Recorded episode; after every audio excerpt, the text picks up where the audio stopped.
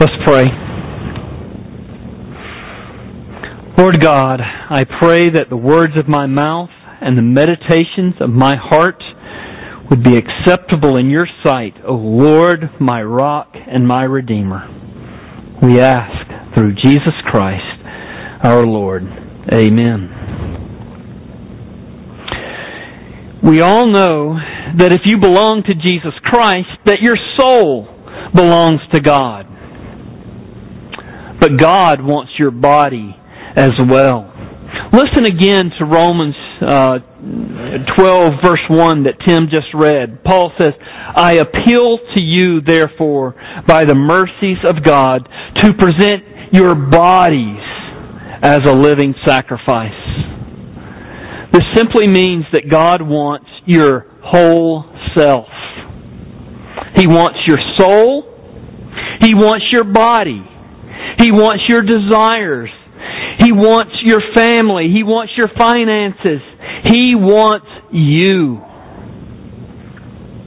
You'll notice a different tone here in uh, Romans chapter 12 uh, from the tone that we've heard earlier in the book of Romans.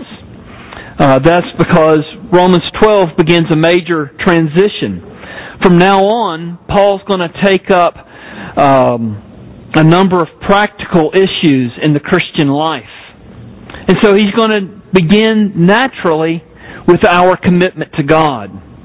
So before he uh, seeks our obedience um, later in Romans 12 regarding our service in the church, or before he seeks our obedience in abstaining from seeking revenge, also in Romans chapter 12, Paul is first going to seek our full commitment to God. And the major thrust, therefore, of this sermon is that you renew and that you deepen your commitment to God. Now, in saying that, God doesn't simply say, hey, you Christians, deepen your commitment to God. That's not what He says. Rather, He wants us to dwell on His mercies. Uh, he wants us to dwell on all His mercies to us. And as we do that, then we will be filled um, and renewed uh, as we closely examine the many facets of grace. We'll be filled with the renewed love as we dwell on the depths of His mercy toward us. And then as we dwell on His mercies, and as we're renewed in our love for Him, then our commitment to Him will naturally grow as a result. God will grow and deepen our commitment to Him as we dwell upon Him. So the basis for our commitment to God is not simply Him commanding us to do so, but the basis for our commitment to God is the mercies of God to us. So look again at verse 1. He says, I appeal to you therefore, brothers, by the mercies of God, to present your bodies as a living sacrifice, holy and pleasing to God. As we look here at verse 1, uh, and he says that we are to, he appeals to us by the mercies of God, it might occur to us to ask, well, what mercies? Where are we to look to see the mercies of God? You know, this is a this is a big book. My my uh, my copy of the scriptures has 1,200 pages, and well, my eyes have changed a little bit, so I've got the larger print. Um, but still, it's fairly small print compared to uh, you know, in big pages. There's a, in other words, there's a lot of words here. So how, where are we going to focus in to see the mercies of God? Well, he says here again in verse 1, I therefore, brothers. So he has this word therefore. And the question is, what is the therefore? Therefore. Well, the therefore connects us with chapter 11. He connects chapter 12 with chapter 11. It's a major um, new section in, in chapter 12, but it's not disconnected from verse 11. In other words, the mercies of God that He wants us to look at, the mercies of God that He wants to be uh, the, the basis and the foundation and the motivation for our commitment to God is found earlier in the book of Romans. In fact, I think it's uh, the chapters 1 through 11 uh, spell out for us the uh, mercies of God that He wants us to consider as we as He calls us to uh, commit ourselves to Him. So, what do we have in the first 11 chapters of Romans? Well, first of all, in chapters 1 through 3, we learned that we have all, every one of us, hopelessly have sinned against God we rejected God as our creator in favor of created things. Who among us hasn't chosen the uh, perverted trinity of me, myself, and I ahead of the true creator? So we have hopelessly sinned. Uh, we have rebelled against Him and truth be told, even as Christians, we still choose ourselves uh, over God many times each day. But we also learned, beginning in chapter 3, that God so loved us that in spite of ourselves, He sent His only Son into our world. He sent His Son, Jesus Christ, to go to that awful cross and to become sin in our place, to be our substitute and stand in our place and suffer the wrath of God that we deserved to suffer under. He received the wrath of God that we deserve to receive. But then God did not stop there. He also raised Jesus Christ from the dead for our justification. Our God has been merciful to us sinners. And God didn't stop there. We also learned in chapter 6 through 8 that God didn't just forgive us, but He loves us so much that He's changing us. He's changed us and is continuing to change us. He's making us to be more like Jesus Christ.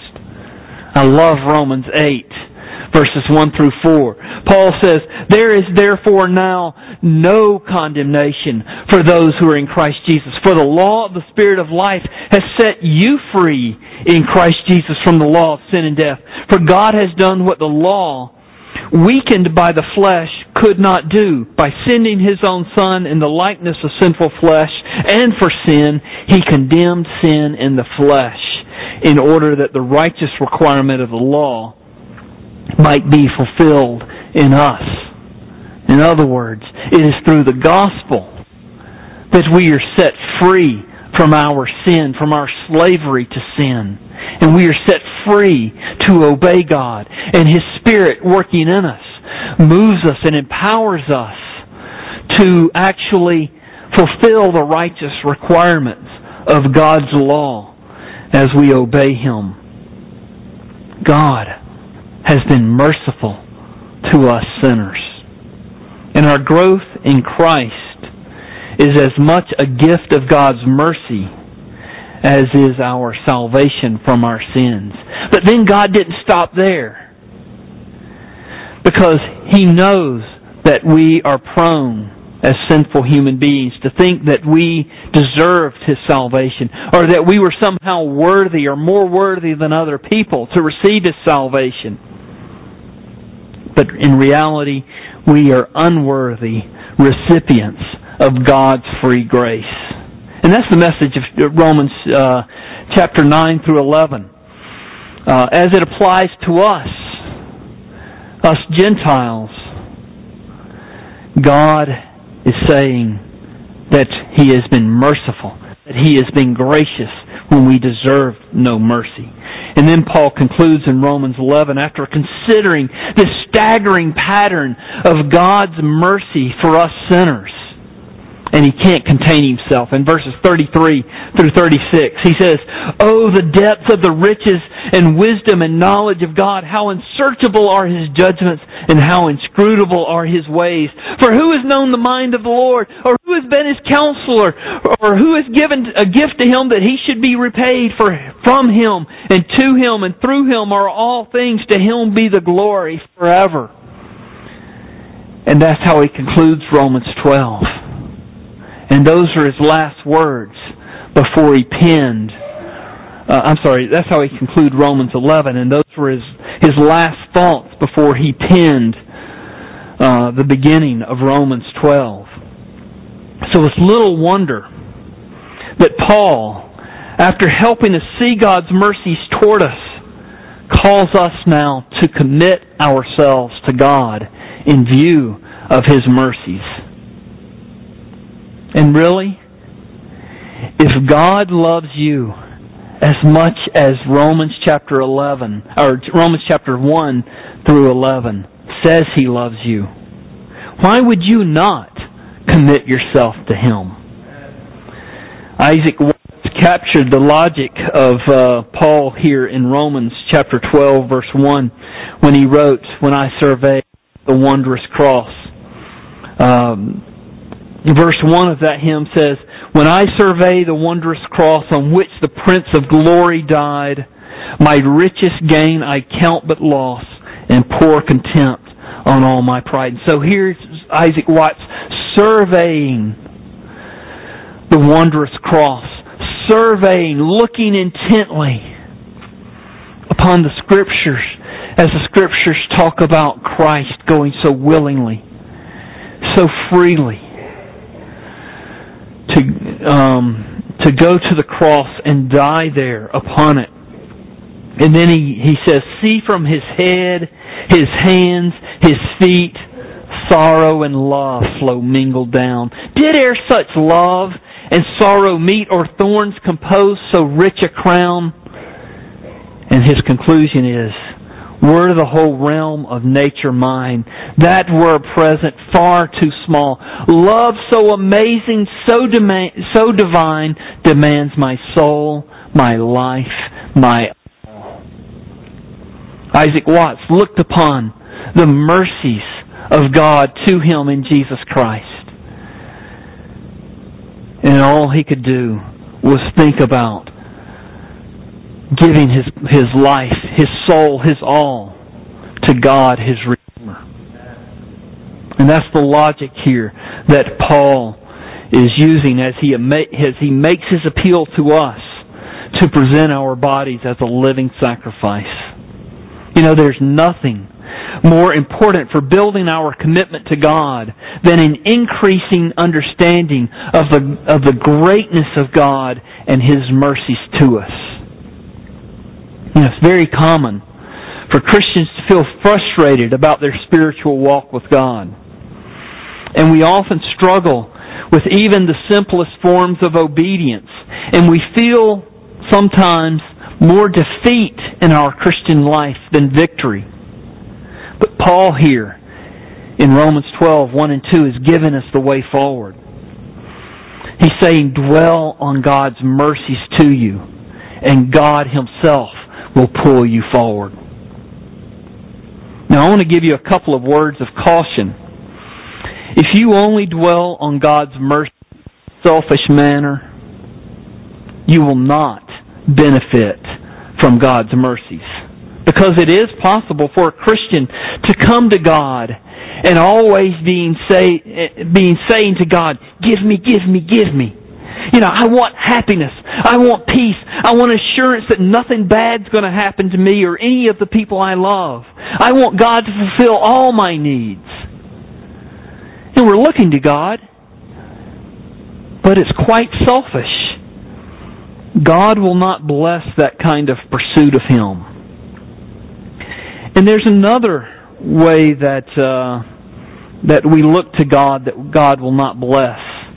If you only look to God, or rather only look to fear as the motivation for your obedience and commitment to God, God's not going to bless that, that kind of pursuit of Him. Uh, there are many Christians who see God as the get you God.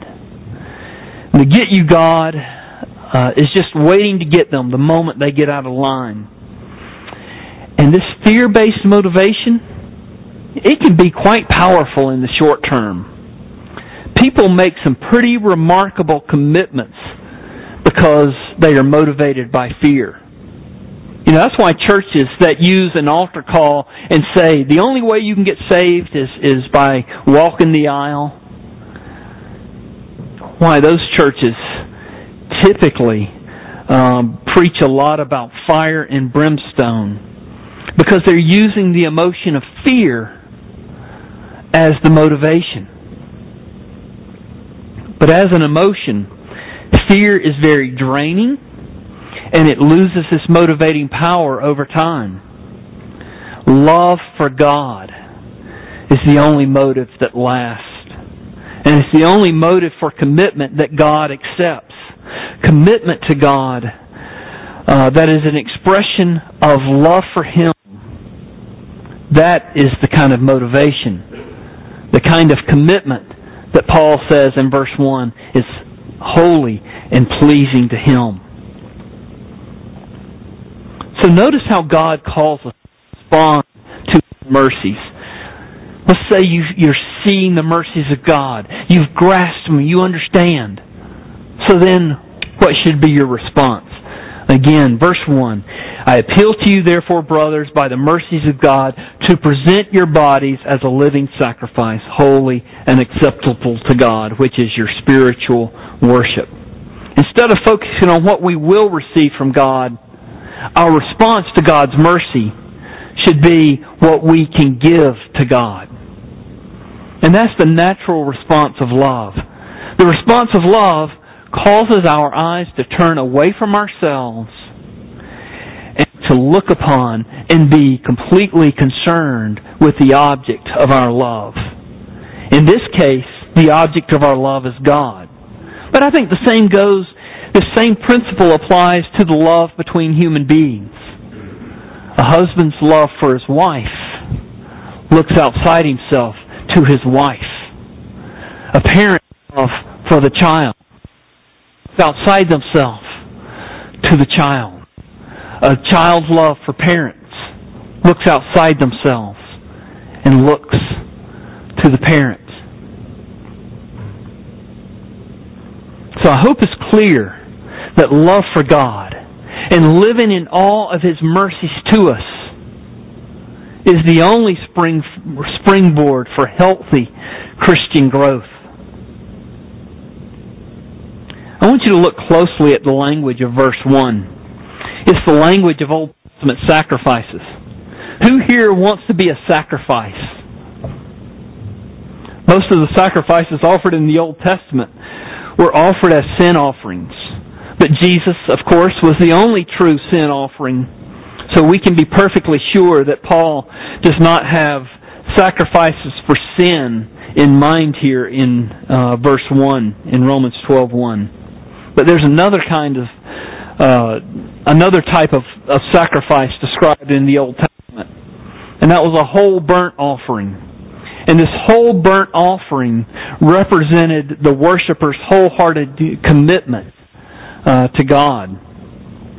To be acceptable to God, the whole burnt offering had to be one of the more valuable animals from your flock.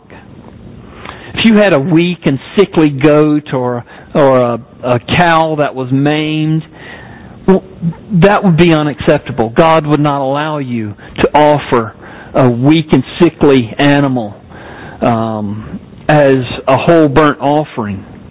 Uh, it had to be um, it had to be healthy. It had to be the best of your flock. It had to be uh, free from any blemishes. In other words, God would not accept their leftovers. He would not. Uh, he would not accept their second best. It had to be an animal that was without defect of any kind. And none of the animal could be set aside and eaten by the priest um, it had to be completely burned up on the altar to represent the worshiper's complete consecration and complete commitment to God. So Romans 12:1 uh, 12, 1 is calling us to offer up ourselves to God in the same manner. Of course, we're not to kill ourselves. That's not what it's saying.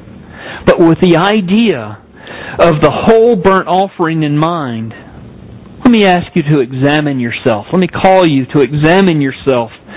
Examine your life before God. Is your commitment to God wholehearted in your practice as well as in your desires? Do you give God the best of yourself or do you only give Him the leftovers? Is it important to you to seek to give God your lifestyle without the blemishes? Or is it acceptable to you to give God your devotion while also being devoted to your sin? I want to illustrate, if I can, what a living sacrifice looks like. Abraham was a good example of a living sacrifice. When God told Abraham in Genesis 22 to sacrifice his son Isaac, Abraham immediately obeyed. He trusted in God. He loved God. And that motivated him then to immediately uh, obey this command to sacrifice his son, his one and only son, his his son that was the child of the promise. And as Abraham had tied up his son, laid his son on the makeshift altar, and raised the knife to slay his only son, God stopped him. But God, I'm sorry, Abraham is a great example of a living sacrifice because he was willing to give up all that was dear to him in order to obey God. So I ask you, are you a living sacrifice? In Luke 9, verses 23 and 24, Jesus tells us what it means to be a living sacrifice. Verse 23, And Jesus said to all that he was speaking to, all that had gathered round to hear him. If anyone would come after me, let him deny himself and take up his cross daily and follow me. Daily. There are no days off in being a living sacrifice. And he goes on, whoever would save his life will lose it. But whoever loses his life for my sake will save it. If we're going to be a willing, a, a living sacrifice, we are going to be willing to sacrifice the things that are dear to us, but are displeasing to God.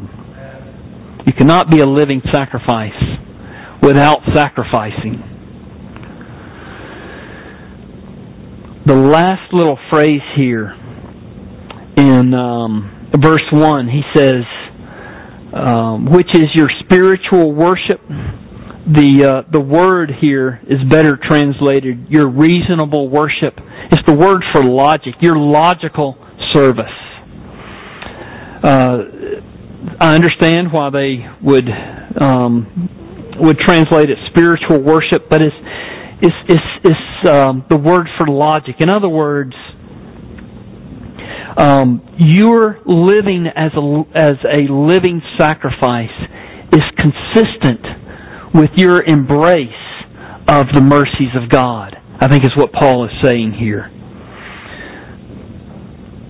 You you love God. You've embraced his his love. You understand that he has embraced you and that he sent his only son Jesus Christ to be your savior.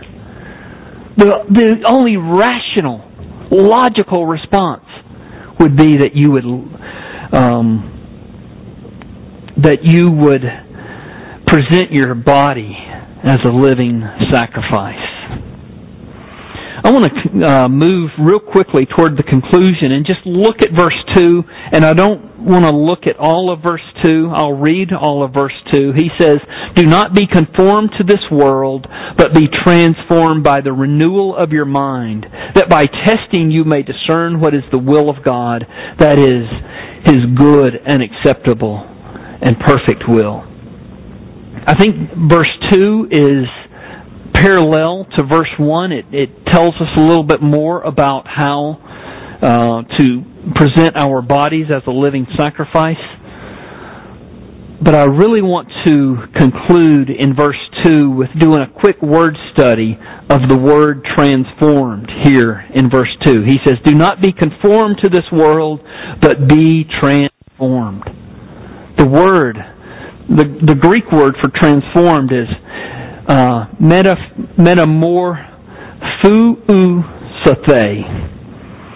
And do you recognize the word metamorphosis in that uh, Greek word? That's where we get the word uh, for metamorphosis. It's uh, the it means uh, something's being transformed. And what's important for us to understand as we do this little abbreviated word study is the voice and tense of this word. It's in the the passive imperative voice. And imperative is another word for command. But it's in the past, it's a, a passive voice, it's a command for us as well. So God is commanding us to be transformed. But it's in the passive voice. Something in the verb in the passive voice, the action is not done by the subject of the verb, but rather the subject is being acted upon It's being passive. It's not being active. And so the actor here, the one who is doing the acting, is the one who is transforming, is, is the one who is, who is committing the act of transformation. And that's not us. We are simply passive in the transformational process, according to this, this, this verse. It is the Holy Spirit who is doing the transforming work. And in terms of the tense, it is in the present tense. That means it is a, um, we are commanded to be transformed uh, continually. It's not a, a, a one-off deal. It's not that you make a commitment, uh, maybe a highly emotional commitment one time and then forget about it. No. It's, the sense is You've got to keep on keeping on being transformed. But it's God who's doing the transform, transforming, but we are responsible to be transformed. I grew up out in the country. I've told you before. We had 12 acres of land. We had on about an acre and a half of that land, we had a little pond uh, we had maybe two acres or, or so of woods that my little brother and I played out in the woods and um, and were uh, food for many a tick as we were growing up. But the rest of our property was grass. And Saturdays, my dad would tell me, "Go get on the bush hog and cut the grass." Well, Saturdays at noon, and you couldn't get the grass cut before noon, all that grass that we had to cut. But at noon, college football came on in the fall. And so the very moment that my dad wasn't watching, I'd park the uh the the bush hog over behind some trees and go inside and try and watch a little football. Of course, my dad would always invariably find me, and he would say, "You've got to keep on keeping on," and that's the sense of this verb. You've got to keep on keeping on being transformed. But the transformation is not something that you bring into effect. Your responsibility is to dwell on the mercies of God. And in dwelling on the mercies of God, you present yourself as a living sacrifice to God. And the Holy Spirit is doing the transformation. That's how this verb works. That's how this passage works. It is God who is bringing about the confirmation, uh, the transformation. In other words, your sanctification, your growth in grace is God's work. You know, I was thinking about. Um, I had a a um, a final conclusion to this sermon, And uh, another conclusion presented itself before me, and I kept saying, "No, I'm not using this as the, the conclusion. No way." And the more I said no way, the more I felt like God was saying, "No, you need to do this in order to really make clear what this trans or, or what Paul is saying here. Offer present your bodies as a living sacrifice, holy and acceptable to God."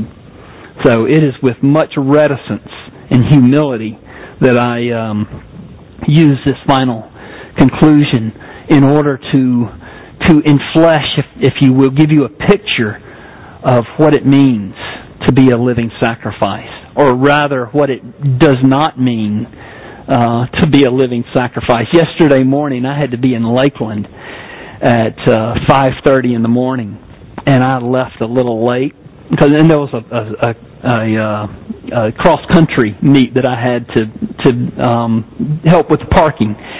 And so I look at my uh, GPS on my phone, and it says I'm going to be there five minutes late. Well, I don't want to you know, be five minutes late. That makes me look bad. I'm only thinking about myself, so I'm zipping down uh, from from my house to Lakeland, and uh, one of the members of our church who was volunteering said, Pastor, you've got a bit of a lead foot. You passed me like I was standing still. and I thought, yeah. And, um, you know, uh, being concerned about me. And here's my thought pattern as I'm, you know, it is five in the morning. I'm already out in, you know, State Road 60 past uh, any congestion. There's no red lights, you know, open roads. Uh, I can make up this time. There is no time that you are not to be a living sacrifice. Whether it be five in the morning or whether it be 11 o'clock on Sunday morning. We are to die to ourselves in order that we might be a living sacrifice, holy and pleasing to God. This is the logical uh, response of a person who has understands and loves the gospel of the Lord Jesus Christ. So, by the mercies of God, I urge you present your bodies as a living sacrifice. Let's pray. Father, I ask that you would help us to present our bodies as a living sacrifice, which is another way of saying that we are to present our whole selves, our desires, our dreams, our wishes, our money, everything before you. Lord, in the little things as well as in the big things. In the mundane times as as well as in the the special and important times. Lord, whether we're down in the valley or on the mountaintop or somewhere in between, Father, help us to take up our cross daily and follow you. Help us to deny ourselves daily. Help us to die to ourselves in order that we might live as a living sacrifice for our Lord Jesus Christ. Here we are, Lord. As I say, as Isaiah said, here I am, use me. Lord, here we are. Use us for your service, your glory. We ask in Jesus' name. Amen.